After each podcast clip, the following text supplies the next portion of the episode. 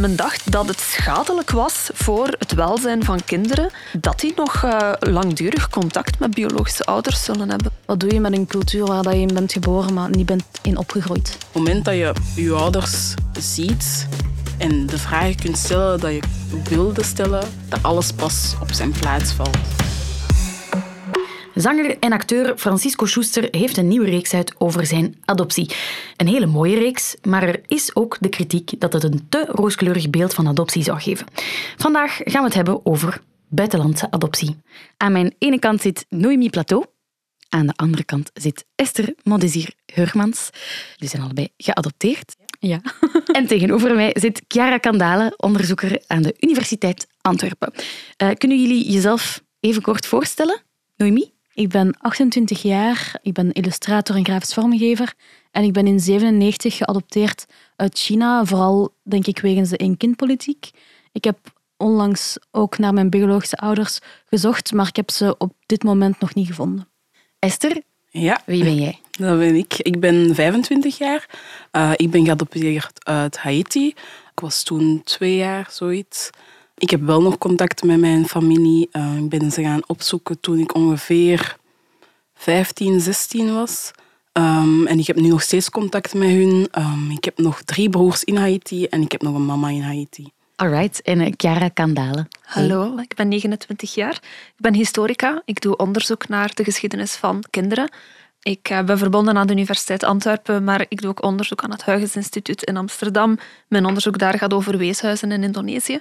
Maar ik heb ook een doctoraat geschreven over de geschiedenis van interlandelijke adoptie in ons land. Top, perfect om vandaag over te praten. Is het eigenlijk nog wel oké om een kind te adopteren? En hoe voelt het om op te groeien in een andere cultuur dan die waarin je geboren bent? Dat hoor je in deze aflevering van Snapt je mij nu? Een podcast waarin ik, Orly Boffet, met jullie in gesprek ga over de dingen waar we van wakker liggen. Welkom.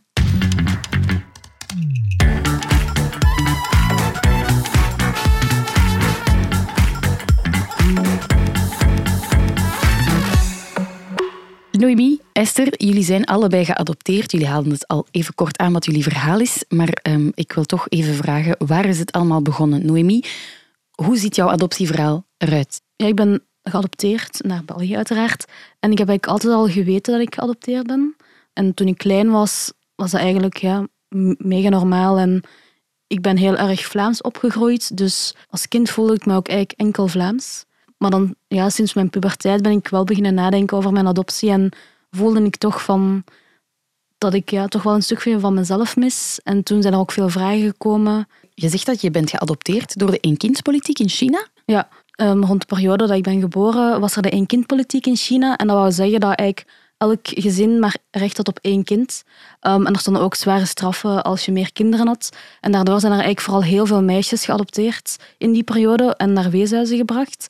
Um, en dat was voornamelijk omdat um, ze liever jongens hadden, omdat die ook later voor het gezin zouden zorgen, die hun vrouwen. En ja, dat stond ook beter als je een jongen was. Ja, en meisjes waren ook duurder, omdat je dan als je ouder bent van een meisje, dan moet je ook de bruidschat betalen als die, als die trouwt. En dat is dan ook een heel dure affaire, toch? Ik denk dat ik daarom geadopteerd ben, mhm. maar dat ben ik nooit zeker. Want eigenlijk in mijn adoptiepapier staat er heel weinig. En ik weet ook niet dat wat erin staat of dat dat juist is. Maar mijn ouders hebben wel altijd gezegd dat ze dachten dat het door de één-kind-politiek kwam, wat dat wel de meest logische reden lijkt. Heb je daar heel je leven mee gestruggeld? Nee, ik denk, als kind wist ik wel gewoon dat ik geadopteerd was en dat was mega normaal voor mij. Maar dan ja, vanaf mijn tienerjaren wel, omdat ik wou eigenlijk als kind zoveel mogelijk wit zijn en zoveel mogelijk bij de groep horen en um, niet opvallen. Maar dan op een bepaald moment merk je wel van, ah ja, mensen kijken altijd anders naar u. Mhm. En dan merk je wel van, oké, ja, maar ik ben niet wit. En sinds toen zijn er eigenlijk veel vragen gekomen. En um, ja, merkte ik ook wel dat ik ook wel Chinees ben, um, maar dat ik daar eigenlijk niks van weet van die cultuur. En dat ik dat ook een, lang, alleen een lange tijd heb weggeduwd. Want als kind wou ik absoluut eigenlijk niet Chinees zijn. Mijn vrienden zeiden ook vaak van, ah ja, ik merk dat niet eens dat je Chinees bent of dat je er Chinees uitziet. En toen vond ik dat een compliment. En nu denk ik, hm, dat is wel jammer, want ja, dat is een deel van mijn identiteit. Heb je daar nu nog moeilijk mee? Soms wel. Vooral omdat ik het gevoel heb dat ik ja, een beetje tussen de twee werelden zit. Omdat ik ook Ik ken ook niks van die cultuur. Ik ben daar nu wel mee bezig, maar ik voel wel dat het echt zo van nul beginnen is. En hoe oud was je precies toen je bent geadopteerd? Anderhalf jaar. Heb je dan nog, denk je, onbewuste herinneringen of iets meegepikt uit het land? Bewust zeker niet. Ik weet wel dat mijn ouders zeiden dat als ik klein was, dat ik toen wel ook zo wat woorden Chinees kon spreken. Ik ben dan nu terug aan het leren op Duolingo. en, maar uh, ik denk soms van... Allee, ik zeg dan van mezelf, hm, misschien gaat het wel vlotter omdat ik dat vroeger kon. Maar voor de rest um, weet ik daar zelf niks meer van. Maar ik denk dat dat wel in mijn lichaam zit of dat dat in mijn celgeheugen wel zit van dat die ideeën, dat, dat je die als baby toch wel opslaat. Maar dat ik dat nu gewoon niet in woorden kan vertellen, omdat ik dat niet meer weet. Esther, ik zag je lachen en knikken. Ben je ook uh, Creools aan het leren op Duolingo? Helemaal, helemaal. ja, dat is kei grappig. Um, ja, en ik, ik heb ook het gevoel van, hm, dat gaat ook kei goed. Misschien omdat ik het dan ook kon, maar... Jij was twee, hè? Tweeënhalf? Ik was tweeënhalf. Ik denk dat ik mijn verjaardag heel kort nadat ik hier was heb gevierd. Um, heb je dan nog iets bewust meegemaakt? Ah, wel, ik kan mij nu niks meer herinneren, maar volgens mijn ouders, zij hebben wel echt wel gezien dat uh, ik een gemis had. Ik heb het de eerste paar maanden, bijna een jaar, nog gevraagd van wanneer komt mijn mama mij halen. Ik kon wel nog Creools, ik kon liedjes zingen, ik kon volledige conversaties doen, maar ja, niemand reageert daarop, want niemand kan Creools. En op een gegeven moment stop je met de taal en laat je de cultuur los als kind, onbewust. En um, ja, krijg je een nieuwe cultuur. Ja, je zegt, je was op zoek naar je mama, dus je hebt dat wel reeds bewust meegemaakt dat je geadopteerd werd. Weet je waarom je geadopteerd bent? Ja, bij mij is het ook anders, omdat ik in een gezin ben geadopteerd waar al een uh, jongetje zat, mijn broer. Dus ik ben wel altijd bewust geweest dat ik anders was. Um, de, ja, als je buiten stapt met je gezin, werd je daar ook wel direct op uh, aangesproken van ah, jullie hebben iemand geadopteerd. Er was één biologisch kindje al. Eén biologisch kindje was er al bij, dat is mijn broertje. En ik wist dat. En de reden waarom dat ik geadopteerd ben, is vooral omdat mijn uh, vader in Haiti gestorven is. En hij was degene die het geld binnenbracht thuis. En uh, mijn mama had nog drie andere jongetjes dat ze, waarvoor ze moest zorgen. En ik denk dat het gewoon allemaal te veel werd. Ja, ze heeft mij dan bij een tante achtergelaten. En die tante heeft mij dan voor uh, adoptie afgestaan. Maar wel met de kennis. Uh, alleen mijn mama wist wel dat ik geadopteerd ging worden. Maar zij wou mij gewoon niet afzetten aan het uh, weeshuis, omdat het waarschijnlijk dan te moeilijk ging zijn. Maar wel, um, wel met het idee om contact met jou te houden? denk het niet. Als het niet gaat, dan gaat het niet. Ik denk dat ze gewoon was van, ik hoop voor haar voor een beter leven en ik, ik... We zien wel. Maar ik denk dat de tante het wel als open adoptie heeft gezien in de zin van, er mag wel contact nog zijn. Dus ik had wel um, gegevens van haar. En dan rond mijn vijftiende zijn we op reis gegaan naar Haiti en dan heb ik haar echt gezien. En ik denk dat ook vooral is, het moment dat je je ouders ziet en de vragen kunt stellen dat je wilde stellen, dat alles pas op zijn plaats valt. Want zolang dat die persoon niet tegen u zegt, het is om die en die en die reden dat ik u heb afgestaan, mag iedereen u blijven zeggen waarom je moet de pijn, de liefde en het verdriet in je biologische ouders hun ogen zien, voordat jij kunt zeggen van oké, okay, ze hebben mij niet afgestaan omdat ik niet goed genoeg was. En kan je dat dan nu plaatsen? Ja, nu kan ik dat plaatsen. Ik kan dat helemaal plaatsen. Ik, ik besef dat ook en ik vind dat een hele sterke vrouw en ik heb enorm veel respect voor haar. Dat is het moeilijkste wat er ooit is om je kind af te staan en ja, echt naar een vreemd land te sturen en hopen dat het daar deftig terechtkomt. Dus uh, ja, ik kan alleen maar zeggen, mama, ik ben goed terechtgekomen. Mm -hmm. En ik ben blij dat ik je terug heb teruggevonden.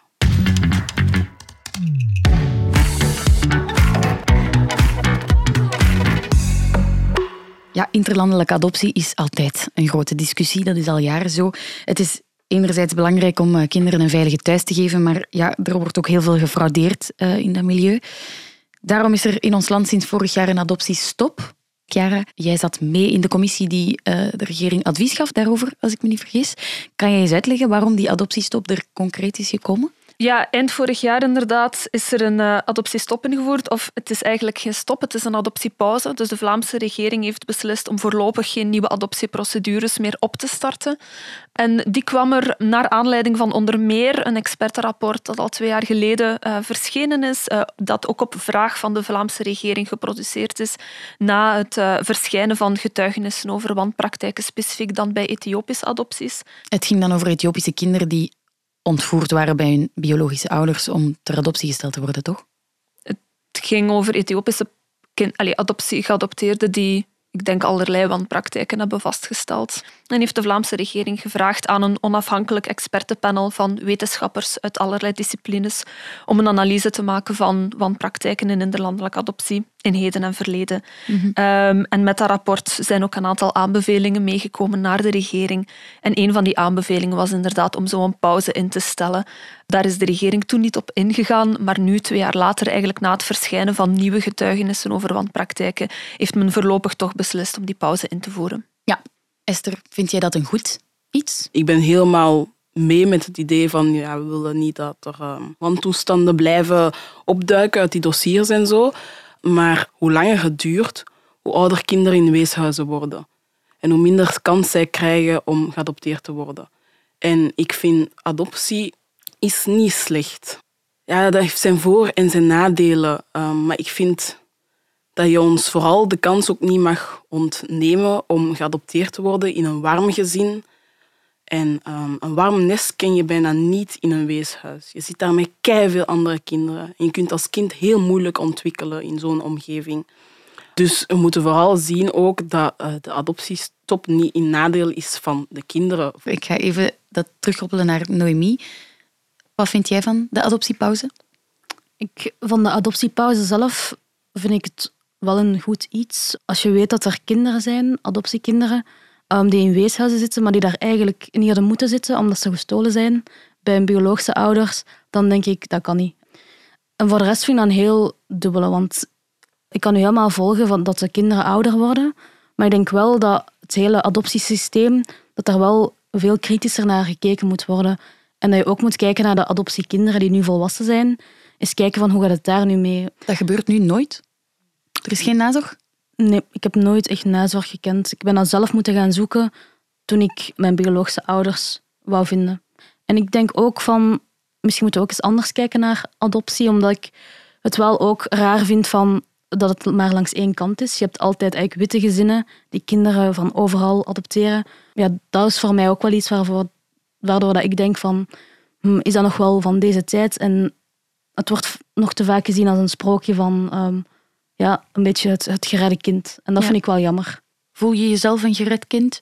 Dat is dubbel, want ik heb dat altijd wel meegekregen, ook in de kinderboeken die ik zag. En mensen zeiden dat ook altijd tegen mij van, je moet dankbaar zijn. En ik ben ook heel dankbaar natuurlijk, maar ik ben meer dan alleen dankbaar. En ik denk, voor mij is adoptie ook heel dubbel, want ik ben goed terechtgekomen, maar toch heb ik heel veel ja, moeilijkheden en trauma's ook waar ik nu allemaal zelf door moet gaan. En ik had wel graag gehad dat ik daarin begeleid werd of dat daar mhm. ja, onderzoek was naar gedaan van hoe kunnen we zo'n kind dat we eigenlijk hebben ontworteld uit zijn geboorteland, als we dan toch voor die interlandelijke adoptie gaan, hoe kunnen we dan zorgen dat hij hier ja.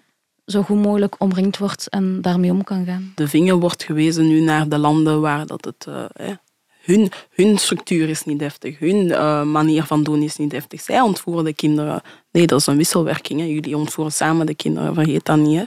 En uh, zoals Noemi zei, van, wij hebben hier ook geen deftige steun gekregen. Hè, want hoe, hoe deftig is jullie structuur dan?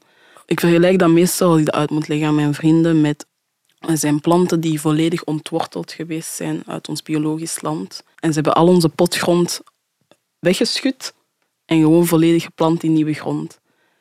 En ze zeggen vaak, de mensen die met planten bezig zijn, zeggen vaak dat je een deel van je potgrond moet bijhouden om dat in de nieuwe grond in te steken, zodat het plantje beter kan thriven. Adoptiekinderen is exact hetzelfde. Hè? Eerlijk gezegd, ik thuis, er is ja, niks tastbaar van Haiti in mijn, in mijn, ja, in mijn huis, in mijn boekenkasten, op de muren. Niks eigenlijk. Hè. Ik heb één boek. één boek in onze boekenkast dat gaat over Haiti. Maar dat boek is 60 jaar oud. Hè. Er is niks meer van deze tijd dat daarin zit. Hè. Moeten ouders sowieso zich inlezen in de cultuur waar een kind vandaan komt en dat meegeven? Sowieso. Sowieso. Allee, sorry. Ik, ik zie kinderen eigenlijk ook, adoptiekinderen eigenlijk ook een beetje als kinderen met een extra nood. En als je een kind hebt dat geboren wordt met een extra nood, wat doe je dan? Je gaat advies vragen, je leest je in, je bereidt je voor, je past je huis aan. En bij een adoptiekind moet je dat eigenlijk ook doen. Vandaag is het logisch, iedereen vindt het normaal dat identiteit iets heel belangrijk is, we weten dat. Maar ik kan me wel inbeelden dat dat een aantal jaar geleden of een paar generaties geleden, dat was minder een ding. Hè? Mhm.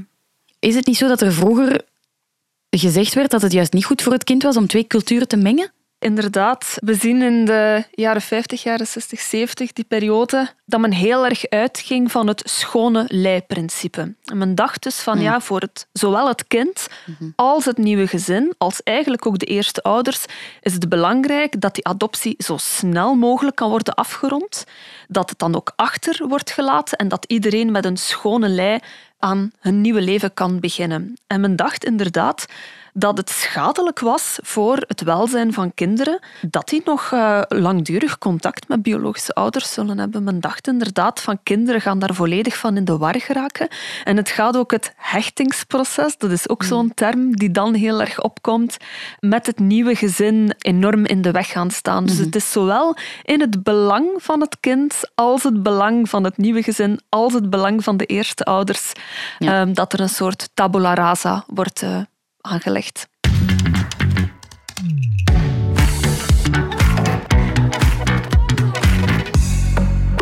Chiara, adoptie is toch begonnen als iets nobels. Als we gaan ouders zoeken voor kinderen die geen ouders hebben. Terwijl vandaag het eerder de omgekeerde beweging is. We gaan kinderen zoeken voor ouders die geen kinderen hebben.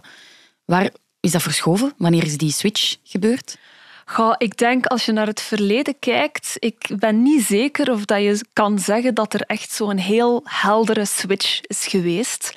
Wat wel waar is, denk ik, is dat we zeker eh, in de loop van de jaren 60, 70 onvrijwillige kinderloosheid eh, meer zijn gaan eh, maatschappelijk problematiseren. Dus dat betekent dat daar ook een idee groeide dat eh, onvrijwillig kinderloze koppels dat zij recht hadden op een behandeling van hun kinderloosheid en dus bijvoorbeeld ook adoptie. Eigenlijk is er pas aan het begin van de jaren 90 een wettelijk kader gekomen rond hoe adopties in de praktijk moeten verlopen en rond die bemiddelingsprocedures van adopties.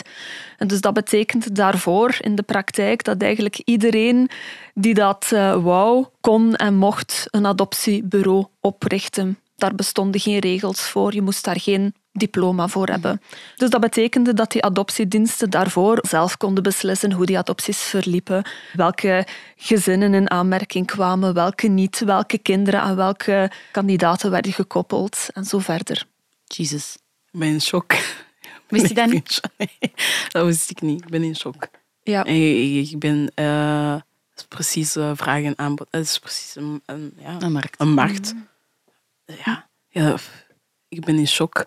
Dat is echt puur mensenhandel dan. Als iedereen zomaar op hunzelf een winkeltje kan openen om adoptie aan te bieden. Ja, Ik denk ook, zolang dat het gezien wordt als een handel, gaan er altijd wanpraktijken bij blijven kijken. Want als er geld is... En ik, ja, ik denk dat er heel veel ouders heel veel zouden over hebben voor een kind. Dan denk ik ja, sowieso dat er wel... Dat heel makkelijk is dat er gewoon wanpraktijken ontstaan. Maar er zijn, zeker in ons land, toch superveel regels op papier gezet. Er is toch een kader, er is toch een super strenge procedure. Dat duurt lang om een kind te adopteren.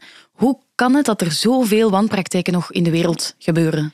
Er is veel veranderd de voorbije 30 jaar. Dus in België kregen we jaren 90 die eerste regelgeving rond erkenning van adoptiediensten, ook de opmaak van een dossier, bijvoorbeeld een kinddossier. Daarvoor konden adoptiediensten helemaal zelf kiezen of ze zelfs al dan niet een dossier over een kind opmaakten, laat staan bijhielden. Maar in eh, 2005 heeft België het Haagse adoptieverdrag geratificeerd. En eigenlijk is dat een internationale tekst die eh, heel wat richtlijnen bundelt die het goede verloop van adoptieprocedures moeten garanderen. Dat heeft heel veel veranderd en sindsdien zijn er centrale autoriteiten in ons land die eigenlijk toezien op het concrete verloop van zo'n adoptieprocedure, moet je als kandidaat ook een verplichte voorbereidingscursus doorlopen, moet je van de familierechtbank zelfs een geschiktheidsvonnis bekomen. Er zijn dus heel wat nieuwe controlemechanismen geïnstalleerd. De belangrijkste regel in het Haags Verdrag is dat je voor dat je tot interlandelijke adoptie overgaat, dat je eerst alle andere mogelijkheden van lokale en alternatieve opvang bent afgegaan. En hmm. pas wanneer voor het kind echt geen andere alternatieve opvang in het eigen land kan worden gevonden, pas dan kan je overgaan tot interlandelijke adoptie. Ja, je zei het, sinds dat verdrag zijn de regels veel strenger. Worden er ook veel minder kinderen geadopteerd. Over hoeveel kinderen per jaar gaat dat ongeveer? Ja, die aantallen liggen heel laag. Ik ken de precieze aantallen niet, maar ik denk dat, er, ik denk dat het om een twintigtal per jaar gaat. Ja. Sinds de laatste jaren. En in 2010 nog meer dan 200 per jaar. Ja, precies. En eigenlijk globaal sinds ja, het midden van de jaren 2000 zie je die cijfers eigenlijk mhm. bijna in alle aankomstlanden dalen.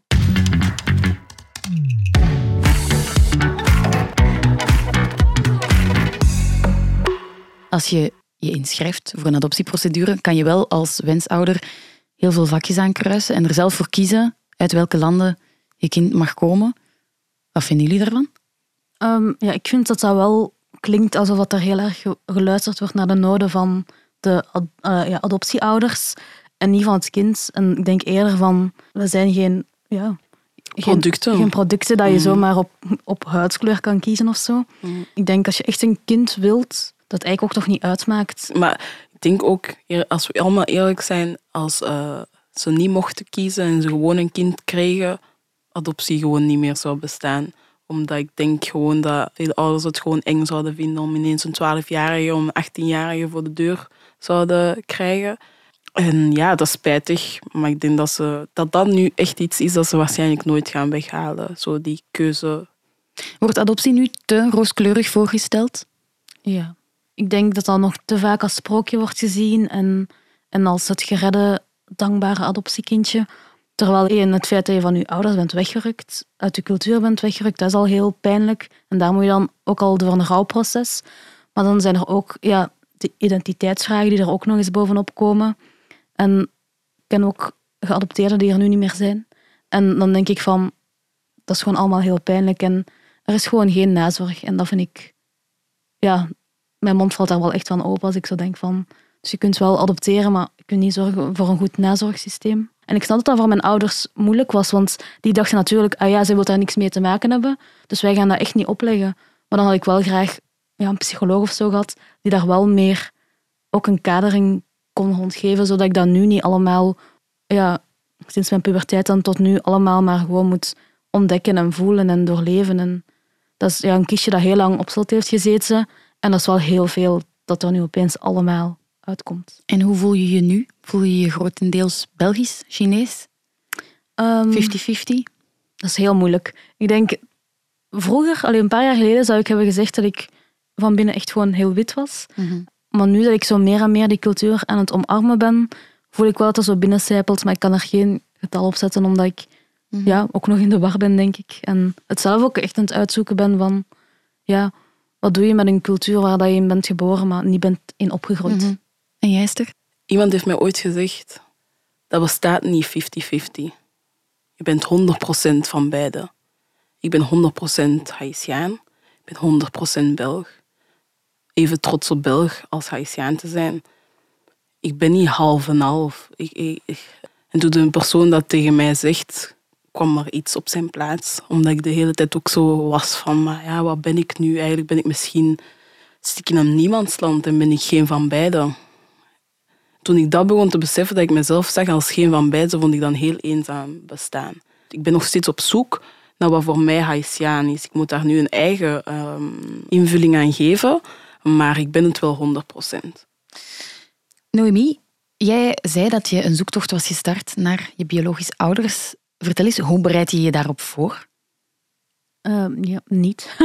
dat was uh, niet en eigenlijk al heel mijn leven, denk ik. Omdat het zijn vragen sowieso die ik, ook al als ik niet bij mijn cultuur bezig was van China, was ik wel bezig met wie zijn mijn biologische ouders, hoe zien die eruit, hmm. wat heb ik van hun, denken zij aan mij, al die vragen. Dus ik denk dat dat, ik heb van kleins af aan wist ik van, ik ga ooit die zoektocht echt doen en ik, en ik wil ze vinden. Ik wil ze nog altijd vinden. En waar is die zoektocht naartoe gegaan? Waar heeft het toe geleid?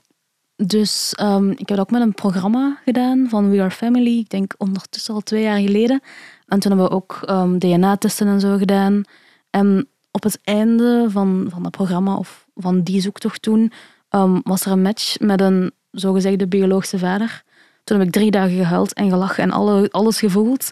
Um, maar uiteindelijk is gebleken dat het toch niet mijn biologische vader is. En dat is wel echt ja, een domper op de feestvreugde, zeg maar.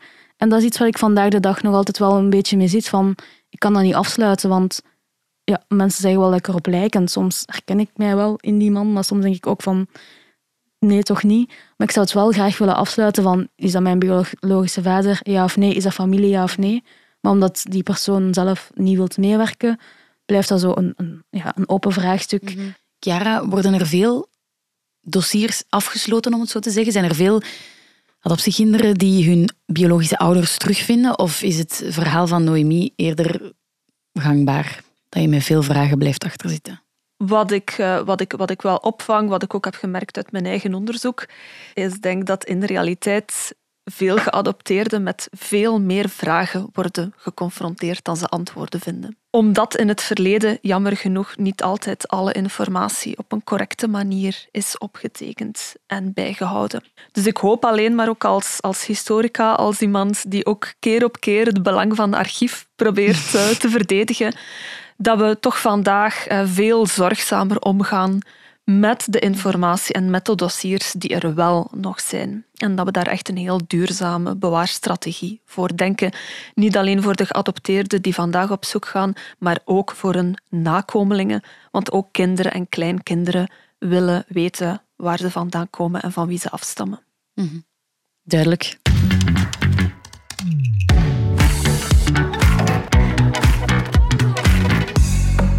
Ik las ergens dat een psycholoog zei: een kind dat geadopteerd is, heeft altijd trauma's. Ja. ja? Ehm, ja, ik denk dat dat ehm, ja, logisch is. Sommige adoptiekinderen doen het doosje adoptie niet open. En ze laten dat ja, links liggen. En gaan er eigenlijk nooit naar kijken. En leven gewoon hun leven door. De childhood trauma is er nog steeds. Maar die zit in een doosje. En ze gaan gewoon door met hun leven. Uh, heb je andere adoptiekinderen die doosje wel gaan openen. En dan hit die trauma zich in je gezicht.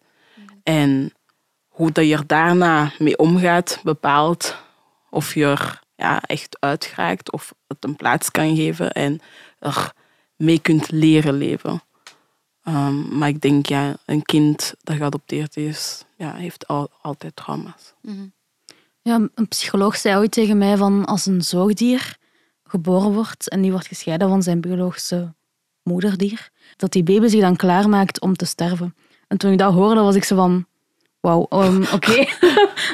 ja, dat vond ik ook wel heftig. Maar ik denk ook van, ja, sowieso, als je gescheiden wordt van je biologische ouders, als je verplaatst wordt naar een heel ander land, dat dat sowieso trauma's zijn. Mhm. Kan een adoptie 100% een succesverhaal zijn? Oh, dat is een succesverhaal. Mhm. Want kan een biologisch kind altijd een succesverhaal zijn? Nee. Nee, hè? En het is ook niet omdat je trauma's hebt dat je geen succesverhaal, bent. Voilà. ik vind mezelf wel een succesverhaal. Ja, we zijn top bij. Ja, we zijn super top. dus um, ja, ik weet niet, wat is een succesverhaal? Ja. Ik denk gewoon, mensen hebben verhalen.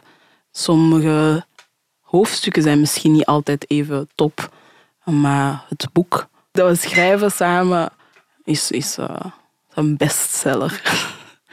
ik heb pijnlijke momenten gekend, moeilijke momenten gekend, low momenten gekend, maar ook veel highs. Ik ben er nog steeds mee bezig met mijn adoptieverhaal, een eh, plaats te geven, maar het gaat oké met mij. Mm -hmm. Ik denk dat adoptie ook gewoon, het is geen sprookje, maar het is ook niet allemaal horror. Het is gewoon zo complex dat je daar ook niet gewoon een term op kunt plakken, denk ik. Zouden jullie zelf ooit een kind adopteren? Ik denk het niet, maar ik ben ook lesbisch. Dus ik heb ergens wel een kinderwens, maar ik ben er ook nog niet uit. En ik denk wel van, als, als dat op mijn pad komt en opeens staat er iemand met een baby voor mij, dat ik dat wel zou doen. Maar ik denk niet dat ik het actief ga opzoeken. En jij, Esther? Een paar jaar geleden dacht ik ja, maar nu weet ik het niet zo goed. Maar ik denk, zelf nu weet ik niet of ik kinderen wil hebben. Dus ik moet eerst denk ik nog de mindset hebben of ik kinderen wil op de eerste plaats. Dus dat is allemaal nog een beetje vaag uh, voor mij. En jij, Chiara? Um, ik ben zeer vrijwillig kinderloos. Goeie tafel. ja. Kinderen. Ja, ik onthoud, we hebben een waterdichte procedure nodig. Uh, we moeten onze archieven veel beter bijhouden. De ouders die kinderen adopteren moeten de cultuur meenemen, zich inlezen, drie keer, vijf keer, tien keer nadenken voor ze een kind adopteren en die cultuur ook meenemen. En uh, nazorg, nazorg, nazorg. Mhm. En wat ik ook nog wel wil zeggen is, omdat ik met mijn mama ook, alleen mijn adoptiemama nu ook, veel gesprekken daarover heb gehad. En dat zij ook, zij zei van, ja, soms lijkt het alsof ze nu ons als adoptieouders echt als monsters zitten af te schrijven. Dat wil ik ook wel kaderen van, dat is totaal niet waar. Het is gewoon het hele systeem dat, dat niet goed in elkaar zit en daar moet echt naar gekeken worden. En dan zou ik ook aan adoptieouders zeggen van, ja, zet de belangen van het kind gewoon altijd op de eerste plaats. Fantastisch. En dan uh, wil ik nog even dit meegeven. Als je zelf met vragen zit na het luisteren omdat je zelf geadopteerd bent of adoptieouder bent, dan kan je terecht bij Steunpunt Adoptie. Even googelen en dan vind je wel de weg. Ik vond het een prachtige aflevering. Merci om jullie verhaal met ons te delen. Esther Hurkmans, Chiara Kandale en Noemi Plateau. Dank je wel. Dank je wel.